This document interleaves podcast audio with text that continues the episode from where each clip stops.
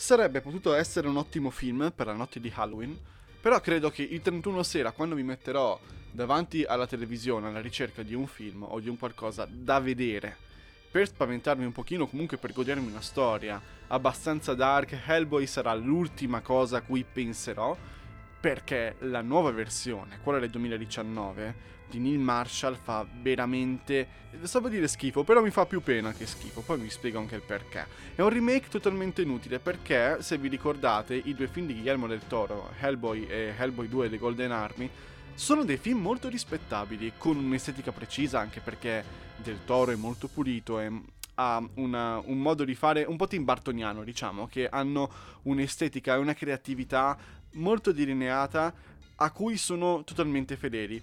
In questo film invece io trovo che la grafica, l'estetica, il prostetico, cioè proprio il trucco diretto su alcuni personaggi, sia di totale confusione. Ecco, confusione è la parola chiave di questo film.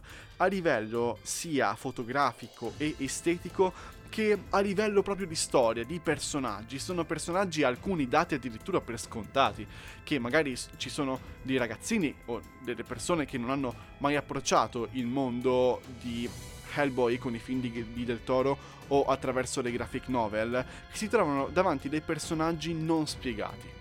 Hellboy è il solito indagatore del paranormale che si trova alla stregua di un grandissimo inseguimento perché lui nel frattempo deve scappare ma deve anche catturare la Dama del Lago, Vivienne, che è questa strega che è molto famosa all'interno della letteratura, soprattutto del um, ciclo delle storie di Re Artù della Tavola Rotonda, questa eh, nella, nel, nel, film vuole ritornare in vita perché è stata, è stata spezzettata nel tempo, nel passato, da Re Artù e da Mago Merlino perché voleva conquistare tutto quanto il mondo. Ora ha trovato degli adepti che vogliono ricostruirla da zero, cucendole le varie parti del corpo e conquistare ovviamente tutto quanto il potere possibile e immaginabile con Hellboy come suo re, come sua consorte, perché è il demone sulla terra. Io non ho mai visto una storia così gestita male nel complesso, perché è proprio gestita male. È tutto un insieme di, di, di, cose che dovete mettere insieme, per cui personaggi brutti spiegati male o non spiegati.